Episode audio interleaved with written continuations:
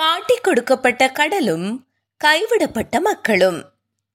எழுத்தாளர் மரியநாயகம் நியூட்டன். கடலட்டை வளர்ப்புக்கு எதிராக நடைபெறும் மக்கள் போராட்டங்கள். கடலட்டைகள் என்பன ஹொலோத்ரைடியா உயிரியல் வகுப்பின் கீழுள்ள விலங்குகளில் மிகவும் மாறுபட்டதான சந்தை பெறுமதி மிக்கதும் அழகானதுமான உயிரினங்களாகும். இவை சக உயிரினங்களுக்கு பாதிப்பை ஏற்படுத்தாத உயிரிகள். வழமையாக சேற்று மணல் மற்றும் கடல் அருகுகள் கடற்புட்கள் விளைந்திருக்கும் கடலடி தளங்களையே இவை தமது வாழ்விடமாக கொண்டுள்ளன. அதேவேளை மணல்களும் கற்களும் முக்கியமாக பவளப்பாறைகளுக்கு மத்தியிலும் இவை ஆழ்கடலில் வாழ்கின்றன. இவற்றின் நீளம் சில மில்லிமீட்டரிலிருந்து ரெண்டு மீட்டருக்கு மேல் கூட இருக்கும். ஆயிரத்துக்கும் மேலான கடலட்டை வகைகள் உலகளாவிய கடல்களில் காணப்படுகின்றன.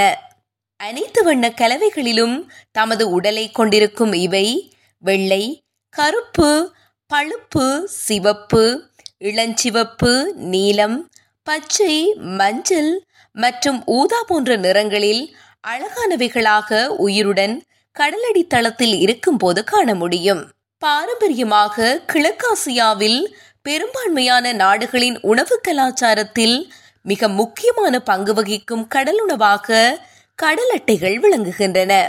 கடந்த ஐம்பது வருட காலத்தில் வெப்பமண்டல நாடுகளின் கடற்பரப்பில் இயற்கையாக கடலில் காணப்பட்ட கடல் அட்டை இனங்கள் அவைகளில் இயற்கையான மறு உற்பத்தி திறன் குறைவாலும் அதிகமாக பிடிக்கப்பட்டதினாலும் எண்பது வீதமானவை அழிவடைந்து விட்டன. இரண்டாயிரத்து இருபத்தி இரண்டில் வெளிவந்துள்ள ஆய்வுகளின்படி மீதமாக உள்ள இருபது வீதம் அட்டைகளும் தொடரும் கட்டுப்படுத்தப்படாத பிடிபாடுகளினால் மிக விரைவில் அழிவை கண்டுவிடும் என கூறப்படுகிறது. கடலட்டை வளம் இந்த நிலைக்கு வந்ததற்கு மிக முக்கியமான காரணிகளில் ஒன்று தங்கு தடையின்றி வளர்ந்து வரும் கடலட்டைக்கான சீன சந்தையின் கேள்வி அதிகரிப்புத்தான். மரபணு மாற்றம் செய்யப்பட்ட கடல் அட்டைகள் டிஎன்ஏவை உயிரினங்களுக்கிடையே மாற்ற முடியும் என்று ஆயிரத்து தொள்ளாயிரத்து நாற்பத்தி ஆறில் விஞ்ஞானிகள் கண்டுபிடித்தனர். முதல் மரபணு மாற்றப்பட்ட செடி ஆன்டிபயோட்டிக் எதிர்ப்பு கொண்ட புகையிலை செடி ஆயிரத்து தொள்ளாயிரத்து எண்பத்து மூன்றில் தயாரிக்கப்பட்டது. ஆயிரத்து தொள்ளாயிரத்து தொன்னூற்று நான்கில் டிரான்ஸ்ஜெனிக் பிளேவர் சேவர் தக்காளி இனம் அமெரிக்காவில் சந்தைப்படுத்த அனுமதிக்கப்பட்டது. மரபணு மாற்றப்பட்ட உணவுகள் உயிரினங்கள் கடந்த முப்பது வருடங்களாக சந்தையில் பகிரங்கமாக அனுமதிக்கப்பட்டாலும் இவைகளின் கண்டுபிடிப்புகளும் உற்பத்தியும் பல தசாப்தங்களுக்கு முன்பேயே ஆரம்பிக்கப்பட்டு விட்டன. சீனா ஆயிரத்து தொள்ளாயிரத்து எழுபதுகளின் நடுப்பகுதியிலேயே உணவுப் பொருட்களை மரபணு மாற்றம் செய்யும் தொழில்நுட்பத்தில் ஆர்வம் காட்டத் தொடங்கியது. பெரும் சனத்தொகையை கொண்ட சீனா மக்களுக்கு உணவளிக்க ஏதுவான தொழில்நுட்பங்களை பயன்படுத்துவது ஆச்சரியப்படத்தக்க விடயமல்ல. சீனா அரிசி சோளம் உட்பட பல தானிய வகைகள் பழமரங்களை மரபணு மாற்றம் செய்தது. சர்வதேச அளவில் பல நாடுகள் இதை செய்திருந்தாலும் மக்களின் பாவனைக்கு இவற்றை சந்தையில் விடுவது பற்றி முரண்பாடுகள் சந்தேகங்கள் இருந்ததன் காரணமாக மக்களின் பாவனைக்கு விடுவதற்கு தயங்கின. ஆனால் சீனா எந்தவித விவாதமும் இல்லாமல் மரபணு மாற்றம் செய்யப்பட்ட உணவுப் பொருட்கள் மற்றும் தானியங்களை தனது சந்தையில் அனுமதித்தது. அதன் முக்கியமான நோக்கம் பசிப்பணியற்ற சீனாவை உருவாக்குவதே. அது வேறு எந்த நாடுகளிலும் தங்கியிராது. உணவு உற்பத்தியில் தன்னிறைவு அடைய வேண்டுமென்ற தேசிய சிந்தனை போக்கும் குறிப்பிடத்தக்க காரணியாகும். ஆயிரத்து தொள்ளாயிரத்து தொன்னூறுகளில் பலவகை கடல் உயிரினங்களையும் சீனா மரபணுவை மாற்றி சந்தைக்காக உற்பத்தி செய்யும் தொழிலில் ஈடுபட்டது. தனது வளர்ந்து வரும் உள்நாட்டு பொருளாதாரமும் அதனால் மக்களிடையே வளர்ந்து வரும் கொள்வனவு திறன் அதிகரிப்பிற்கும் ஈடுகொடுக்க உள்நாட்டின் கடலுணவு மற்றும் கடல்சார் பொருட்களின் உற்பத்தியை உயர்த்த மரபணு மாற்றும் தொழில்நுட்பம் அதற்கு கை கொடுத்தது இறால் வகைகள் பால மீன் கொடுவாய் திலாப்பியா இன மீன்கள் நண்டு இனங்கள் மற்றும் கடலட்டை இனங்கள் மரபணு மாற்றம் செய்யப்பட்டன. மரபணு மாற்றம் என்பது பல நோக்கங்களில் செய்யப்படலாம். நோய் தாக்காமல் இருக்க சீதோஷ்ண நிலையை தாங்கிக் கொள்ள மற்றும் விரைவான வளர்ச்சி போன்ற நோக்கங்கள் அதில் முக்கியமானவை. ஆரம்பத்தில் சீனாவின் முக்கியமான நோக்கம் விரைவான வளர்ச்சியடையும் மரபணு மாற்றப்பட்ட உயிரிகளை உருவாக்குவதாகும். இரண்டாயிரத்து ஒன்றில் சீனாவில் பாரிய அளவிலான மரபணு மாற்றம் செய்யப்பட்ட கடலட்டை உற்பத்தி ஆரம்பிக்கப்பட்டது. சீன மரபணு மாற்ற தொழில்நுட்பத்தினை முன்னின்று செயற்படுத்திய the Institute of Oceanology Chinese Academy of Science in Qingdao கடலட்டை இனங்களில் சந்தை மதிப்பில் விலை கூடிய இனமான வைட்சி குகும்பர் வெள்ளை இன கடலட்டைகளினை தாம் பெரும் உற்பத்தி செய்வதற்கு ஏதுவாக மரபணு மாற்றம் செய்யும் முறையை கண்டடைந்ததாக இரண்டாயிரத்து பதினைந்தில் அறிவித்தது. இரண்டாயிரத்து பதினெட்டில் குழந்தை ஒன்றை மரபணு மாற்ற முறையில் உருவாக்கியதாக சீன விஞ்ஞானிகள் அறிவித்தனர். இன்று சீனா உலகத்தில் மரபணு தொழில்நுட்பத்தில் உச்சத்தில் உள்ள சில நாடுகளில் ஒன்றாகும். இவ்வளவு திறமை வாய்ந்த சீனாவின் மரபணு மாற்றம் செய்யப்பட்ட கடலட்டைகளின் உற்பத்தி இரண்டாயிரத்து ஐந்தாம் ஆண்டில் பாரிய வீழ்ச்சியை சந்தித்தது. கட்டற்ற பெரும் உற்பத்தி காரணமாக உருவாகிய சுற்றுச்சூழல் மாசடைவும் அட்டை வளர்ப்பு களங்களின் அடித்தள தாவரங்கள் அழுகி நிலம் சேராகியமையும் கடலட்டைகள் இனம் தெரியாத நோய்வாய்ப்பட்டு அழுகி போகவும் காரணமாகின. இந்த நிலைமை சீனாவின் லட்சக்கணக்கான ஏக்கர் அட்டை வளர்ப்பு களங்களில் நிலவியது. கிட்டத்தட்ட சீனாவில் நாற்பத்தைந்து தொடக்கம் ஐம்பத்தைந்து வீதமான வளர்ப்பு களங்கள் இதனால் இழுத்து மூடப்பட்டன. தொடர்ச்சியாக ஏற்பட்ட இந்த வீழ்ச்சியை சரிக்கட்ட சீன அரசு தனக்கு நெருக்கமான பொருளாதார அரசியல் நட்பு நாடுகளில் புதிய களங்களை தேடியது. வியட்நாம் இந்தோனேசியா தாய்லாந்து மடகஸ்கார் வரிசையில் இலங்கையும் சீன தொழில்நுட்பத்தில் கடலட்டை வளர்க்கும் நாடுகளில் ஒன்றாக தன்னை சேர்த்துக் கொண்டது. சீன மரபணு கடலட்டையால் ஏற்படும் விளைவுகளுக்கு யார் பொறுப்பு? கடலட்டை குஞ்சை உற்பத்தி செய்யும் தொழிற்சாலைகள் வடக்கில் யாழ்ப்பாணம் அரியாலை மற்றும் மன்னார் ஓலை தொடுவாய் ஆகிய இரு இடங்களில் தற்போது இயங்கி வருகின்றன. இதில் மன்னர் பண்ணை சீன தொழில்நுட்ப அனுசரணையுடனான அரச பண்ணையாகவும் அரியாலை பண்ணை குயி லேன் என்ற சீனர்களின் பண்ணையாகவும் உள்ளது. குயிலேன் பண்ணை இரண்டாயிரத்து இருபத்தோராம் ஆண்டு நவம்பர் மாதம் முதல் இரண்டாயிரத்து இருபத்தி இரண்டு மார்ச் மாதம் வரையான ஐந்து மாத காலத்திற்குள் மட்டும் நாலு லட்சம் குஞ்சுகளை உற்பத்தி செய்துள்ளமை உறுதிப்படுத்தப்படுகின்றது. இந்த குஞ்சுகள் மரபணு மாற்றம் செய்யப்பட்டவை. இன்று வரை இந்த அட்டைகளின் மரபணு பற்றிய பின்னணி அவற்றின் தன்மைகள் பற்றிய எந்த தகவலும் இலங்கை அரசினாலோ அல்லது அரசு ஆய்வு நிறுவனங்களினாலோ வெளியிடப்படவில்லை. அதேவேளை சீனாவின் வளர்ப்பு அட்டைகள் மரபணு மாற்றப்பட்டவை என்பதை சீன ஆராய்ச்சி நிறுவனங்களே பகிரங்கமாக அறிவித்துள்ளன. இது பற்றி ஆராய்ச்சி கட்டுரைகள் பல நூறு வெளியிட்டுள்ளன. சீன அட்டைகள் மரபணு மாற்றப்பட்டவை என்கின்ற அடிப்படையில் எழும் கேள்விகள் என்னவென்றால் ஒன்று கடலட்டை வளர்ப்பினால் அழிந்து போன சீனாவின் கடற்படுகைகள் மறுபடியும் பாவிக்க முடியாமலேயே உள்ளன. சீனாவின் கடல் வளங்கள் இந்த வகை கடல் அட்டைகள் அழிவை ஏற்படுத்தின என்பது வெளிப்படையான உண்மை. இலங்கை கடலில் கொட்டப்படும் சீன அட்டைகளில் நோய் ஏற்பட்டு கடலின் இயற்கையில் பாதிப்பு ஏற்பட்டால் அதற்கு யார் பொறுப்பு?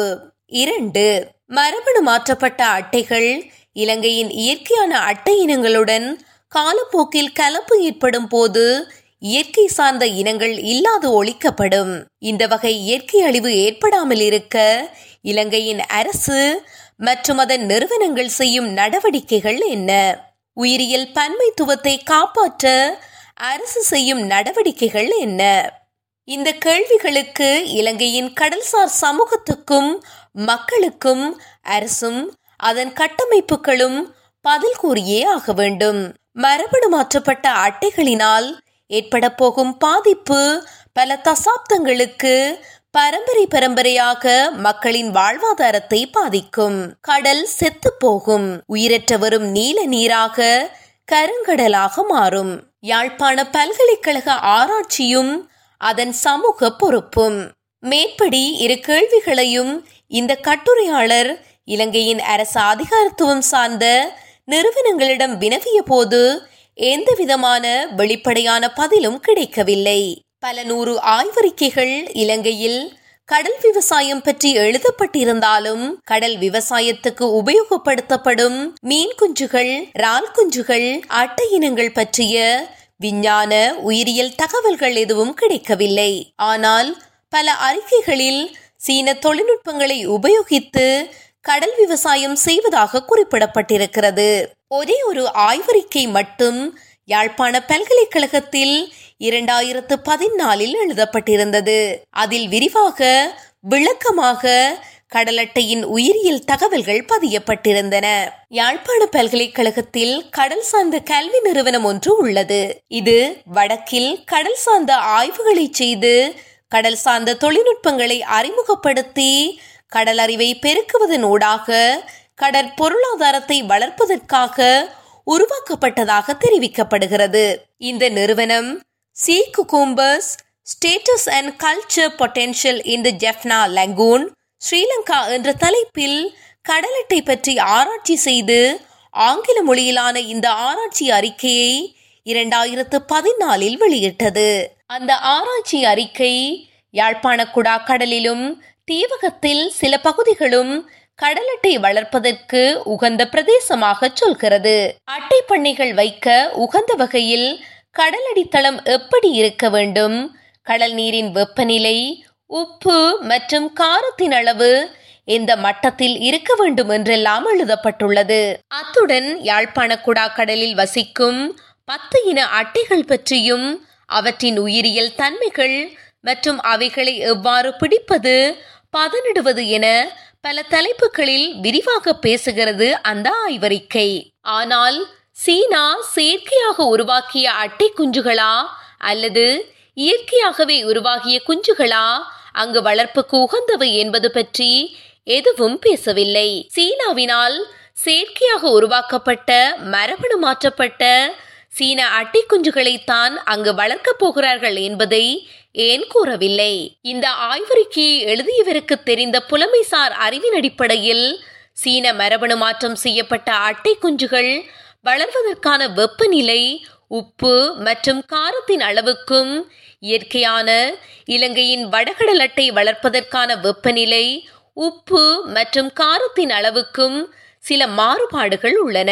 இரண்டாயிரத்து பத்து தொடக்கம் இரண்டாயிரத்து பதினோராம் ஆண்டு காலத்தில் கட்பட்டியில் உள்ள சீன அட்டை குஞ்சு பண்ணையில் இருந்து கொண்டு வரப்பட்டு யாழ்ப்பாணம் நாவாந்துறை புங்குடுதீவு காரிநகர் பகுதியிலும் கிளிநொச்சி கிராஞ்சியிலும் வளர்க்க முயற்சிக்கப்பட்ட சீன மரபணு மாற்றப்பட்ட அட்டைகள் வெகு விரைவாகவே அழிந்து போயின. இது நடந்து சில வருடங்களுக்கு பின் இரண்டாயிரத்து பதினான்கிலேயே யாழ்ப்பாண பல்கலைக்கழகம் மேற்படி ஆய்வறிக்கையை வெளியிட்டது. அதில் இந்த அழிந்து போன சீன அட்டைகள் பற்றியோ அல்லது அந்த வளர்ப்பு முயற்சி ஏன் தோற்று போனது என்பது பற்றியோ மூச்சு கூட விடவில்லை. யாழ்ப்பாணத்தில் கடல்வள ஆய்வை மேற்கொள்ள உருவாக்கப்பட்டதென கூறப்படும் இந்த நிறுவனம் இரண்டாயிரத்து பத்து தொடக்கம் இரண்டாயிரத்து பதினொன்று காலத்தில் சீன அட்டை குஞ்சுகளை கொண்டு உருவாக்கப்பட்ட பண்ணைகளினால் இந்த வகை பாதிப்பு ஏற்பட்டது என்று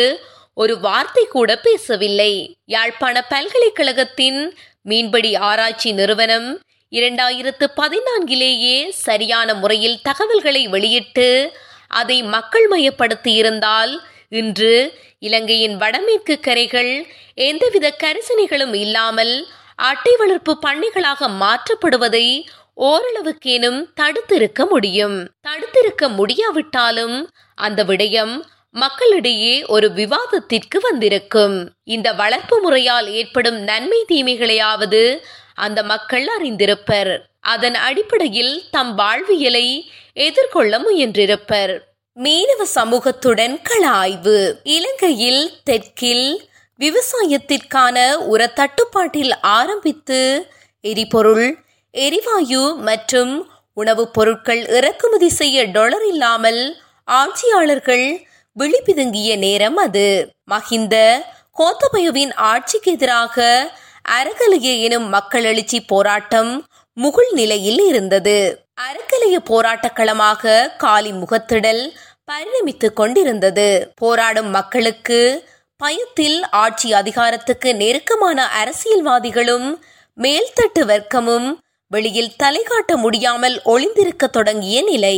இலங்கையின் அதிகார வர்க்கமும் பாதுகாப்பு படையினர் கூட போராடும் மக்களுக்கு வழிவிட்டு ஒதுங்கிய நேரம். ஆனால் வடக்கில் எந்தவித அசைவுகளோ மாற்றங்களோ நிகழ்வதை காண முடியவில்லை. தெற்கில் மக்களுக்கு ஏற்பட்ட பாதிப்புகள் அப்படியே வடக்கில் இருந்த போதும் அங்கு வளமை போலவே அரசு அதிகாரத்துக்கு நெருக்கமான அரசியல்வாதிகளும் அரசு அதிகாரிகளும் அதிகார மமதையில் மக்களை அணுகுவதில் எந்த தயக்கமும் காட்டவில்லை. ஏனெனில் பல தசாப்தங்களாக அடிபட்டு துன்பப்படும் மக்கள் கூட்டம் தமக்கு எதிராக எழுச்சியடைய மாட்டார்கள் என்று அவர்களுக்கு தெரியும். வட இலங்கையில் தீவு பகுதியின் மீன்பிடி கிராமத்தினருக்கு அரசு அலுவலக மண்டபத்திற்கு சமூகம் அளிக்கும்படி ஆணை வந்தது. கூட்டத்துக்கு சமூகம் அளிக்க மறுப்பவர்களுக்கு இயந்திர படகுகளுக்கான எரிபொருள் நிறுத்தப்படும் என்று எச்சரிக்கை விடப்பட்டது. கூட்டம் கூடியது. அமைச்சர் டக்ளஸ் தேவானந்தா இக்கூட்டத்தில் கலந்து கொள்ளவிருந்ததாகவும் கொழும்பில் முக்கியமான பேச்சுவார்த்தை ஒன்றில் இருப்பதனால் அவரால் பங்கு கொள்ள முடியவில்லை என்றும் அமைச்சரிடம் சேவை செய்யும் ஒருவர் அறிவித்தார். பின்பு அமைச்சர் சார்பில் தேர்ந்தெடுக்கப்பட்ட தொழிலாளிகளுக்கு வாழ்வாதாரம் வழங்கப்பட போவதாக அறிவிக்கப்பட்டது. சில வலைத்துண்டுகளும் மிதவைகளும் சிலருக்கு வழங்கப்பட்டன. சிலருக்கு அட்டை வளர்ப்பு பட்டி போடுவதற்கான முற்படமாக அரசு அதிகாரிகளுடன் வந்திருந்த நிறுவனம் ஒன்றின் பிரதிநிதி இருநூறாயிரம் ரூபாய்க்கான காசோலைகளை வழங்கினார். கூட்டத்தில் சலசலப்பு கிளம்பியது. காசோலைகளை பெற்றுக்கொண்டவர்களுடைய கிராமத்தவர்கள் சிலர் கோபத்துடன் குரல் எழுப்பினார்கள். நான் நினைச்ச மாதிரியே நடந்து போச்சு. டேய் அட்டப்பட்டியே எந்த கடல்லையடா போட போறியல்? இத வேணாமண்டு நாங்கள் எத்தனை வருஷமா சொல்லுறோம். எங்களுக்கு ஒரு நாய்க்கு இருக்கிற மரியாதை கூட நீங்கள் தர தயாரில்ல என்ன? இரண்டாயிரத்து பதினாலேயே உங்களோட மந்திரியிட்ட சொல்லி போட்டோம். இந்த அட்டை வளர்ப்பு எங்கட மீன்பிடி தொழில பாதிக்குமண்டு. மீனவர்களின் குரல்கள் ஓங்கி ஒலிக்க பயந்து போன அதிகாரிகளும் மந்திரியின் சேவகர்களும் கூட்டம் முடிந்து விட்டதாக அறிவித்ததுடன் மண்டபத்தை விட்டு வெளியேறினார்கள். இரண்டாயிரத்து இருபத்தி இரண்டு புரட்டாதி மாத நடுப்பகுதி.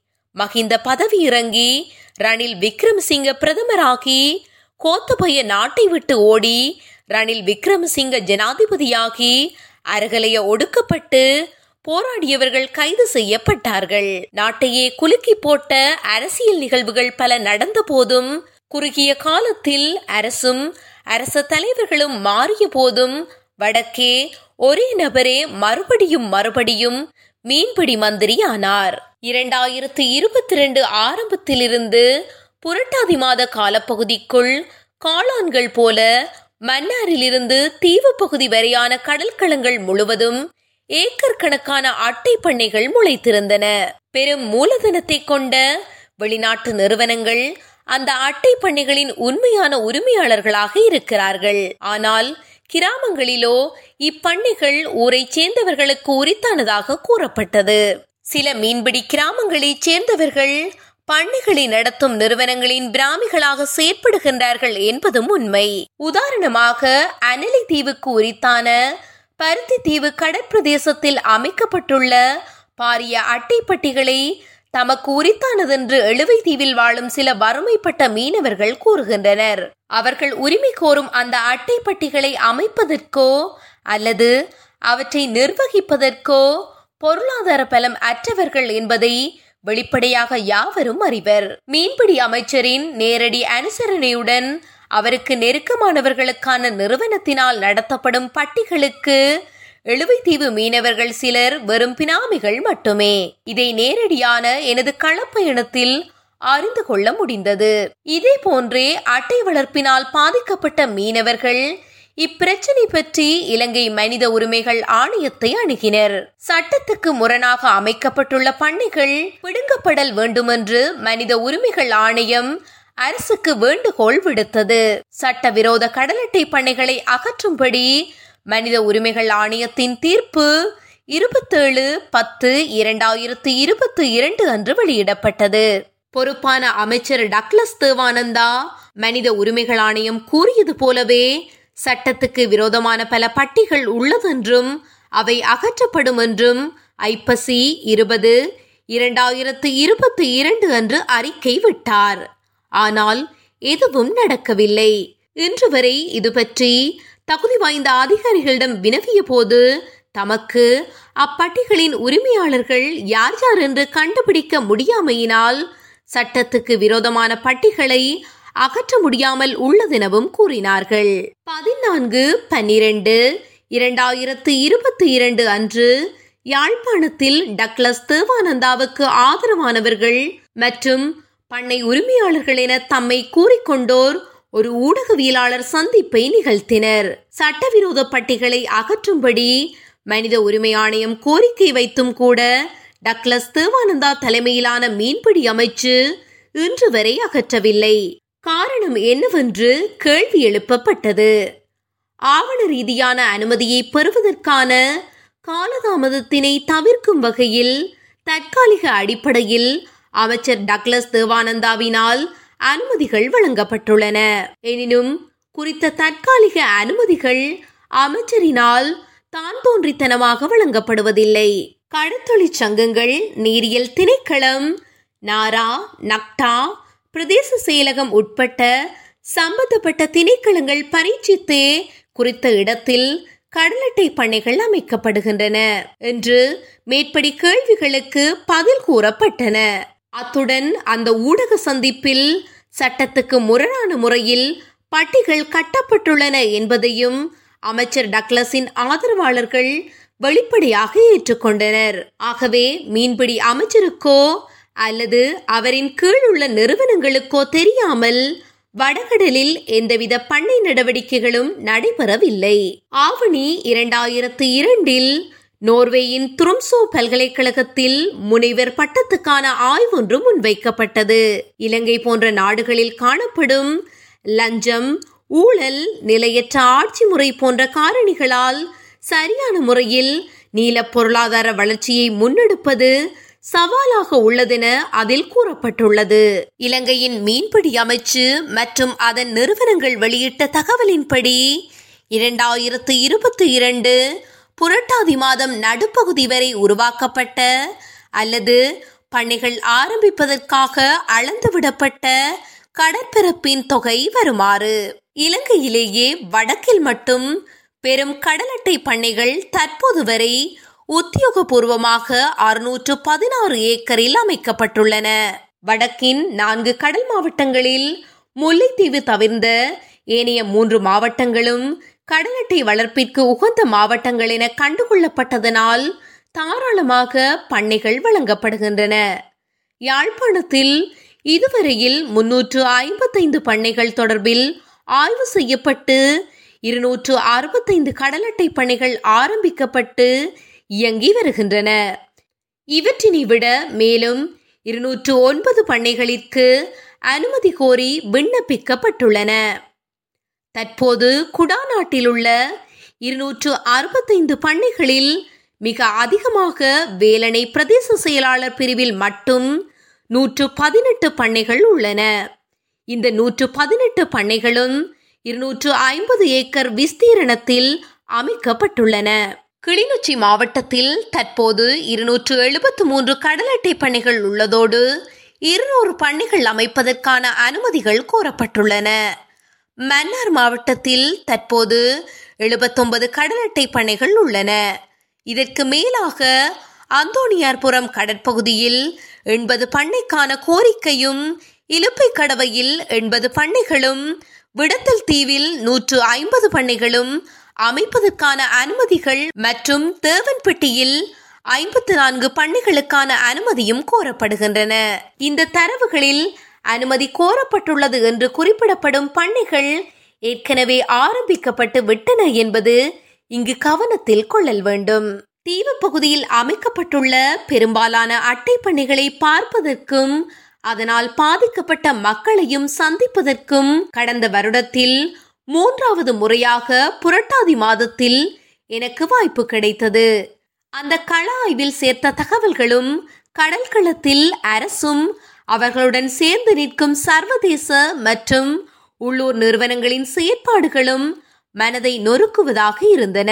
இந்த அடாவடித்தனங்களுக்கு எதிராக மக்கள் திரட்சி கொள்வதையும் நேரடியாக காண கிடைத்தது கொஞ்சம் மகிழ்ச்சியையும் நிம்மதியையும் அளித்தது. எனது களக்குறிப்பிலிருந்து சில வரிகள். ஆரம்பத்தில் அங்கொன்றும் இங்கொன்றுமாக எழுந்த கடலட்டை வளர்ப்புக்கு எதிரான மக்கள் போராட்டங்கள் செப்டம்பர் நடுப்பகுதியில் சற்று வலுவடைந்தன. மீன்பிடி அமைச்சரின் அரசியல் வரலாறு மற்றும் அவரின் கட்சி அமைப்பு இலங்கை அரசின் படைகளுடன் சேர்ந்து செய்த படுபாதக செயல்களை மக்கள் இன்றும் மறந்து போகவில்லை. அந்த படுபாதக கொடுமைகள் இன்றும் மக்களின் மனங்களில் ரத்தம் வடியும் மனக்காயங்களாக பயத்தை உருவாக்கும் நினைவுகளாக பதிந்துள்ளன. மேற்கூறப்பட்ட அமைச்சரின் நினைவுகளும் இன்றுள்ள அவரின் அதிகார போக்கும் மக்களை மௌனம் காக்க செய்திருந்தாலும் தெற்கில் நடந்து முடிந்த அறகலைய போராட்டத்தினால் ஜனாதிபதி கோத்தபயவை தேசத்தை விட்டு ஓட வைத்ததானது சனங்களுக்கு எதிர்ப்பு குரலை எழுப்பும் துணிவை கொடுத்தது. அதேவேளை அமைச்சரும் அவரது சகபாடிகளும் அதிகாரிகளும் சேர்ந்து மக்கள் போராட்டங்கள் மேலெழுந்து விடாது தவிர்க்க பல வழிகளிலும் முயன்றனர். தனியார் நிறுவனங்களின் பெருந்தொகை பணம் ஊர்களில் இறைக்கப்பட்டு மீனவ சமூகம் பிளவுபடுத்தப்பட்டது. நாவாந்துறை பாசையூர் கரையூர் அல்லது குருநகர் கிராமங்களின் மக்கள் ஒற்றுமைக்கு பெயர் போனவர்கள். ஊர் நலனுக்காக சேர்ந்து நிற்கும் வரலாறு கொண்டவர்கள். அந்த கிராமங்களில் கூட மக்கள் பிளவடைய வைக்கப்பட்டார்கள். பாரம்பரியமாக சிறகு வலை களங்கண்டி மற்றும் ரால்கூடு வைத்து தொழில் செய்யும் யாழ் குடாக்கடல்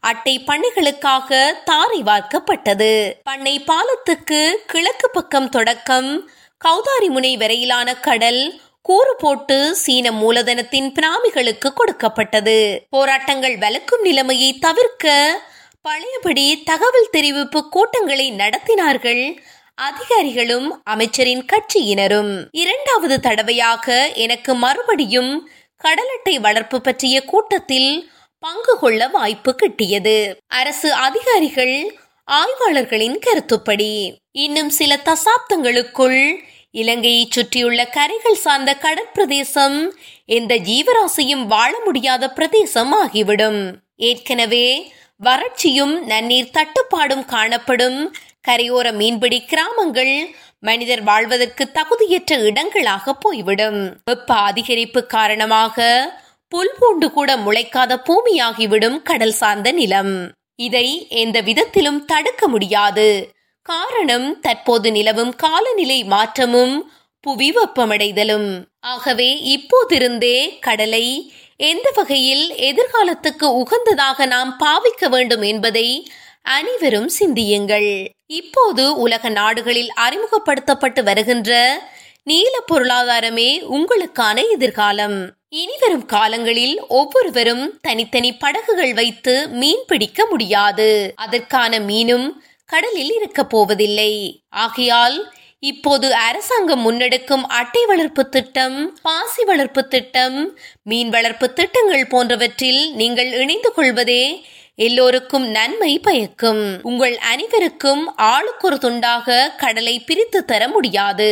லாபகரமாக நீல பொருளாதாரம் இருக்க வேண்டுமெனில் பாரிய மூலதனங்கள் உள்ள நிறுவனங்களே இந்த கடல் விவசாயத்தை செய்ய முடியும். நீங்கள் கூலியாளர்கள் மற்றும் அந்த நிறுவனங்களுக்கு உட்பட்ட தொழிலாளர்களாகவும் உங்களை இணைத்துக் கொள்வதன் மூலமே உங்கள் பொருளாதாரத்தையும் அன்றாட ஜீவனோபாயத்தையும் கவனித்துக் கொள்ள முடியும். உங்களின் வாழ்வாதாரத்தை உயர்த்துவதற்காகத்தான் மிக முக்கியமான கரிசனையுடன் இந்த திட்டங்களை நடைமுறைப்படுத்துகிறோம். ஆனால் தொடர்ச்சியான பாரம்பரிய மீன்பிடி முறை என்பது எந்தவித லாபத்தையும் அரசுக்கோ அல்லது சமூகத்துக்கோ தரப்போவதில்லை. இன்றுள்ள உலக பொருளாதார நிலையில் பாரிய அமெரிக்க டாலர் வருமானத்தை தரவல்லது இந்த கடல் விவசாயம் மட்டும்தான். உங்களுடைய தனிப்பட்ட நலன்களை விட தேசிய பொருளாதார வளர்ச்சிக்கு இந்த கடல் வளங்களை பயன்படுத்துவதே நமது அரசினதும் அமைச்சரவர்களினதும் முக்கிய நோக்கமாகும்.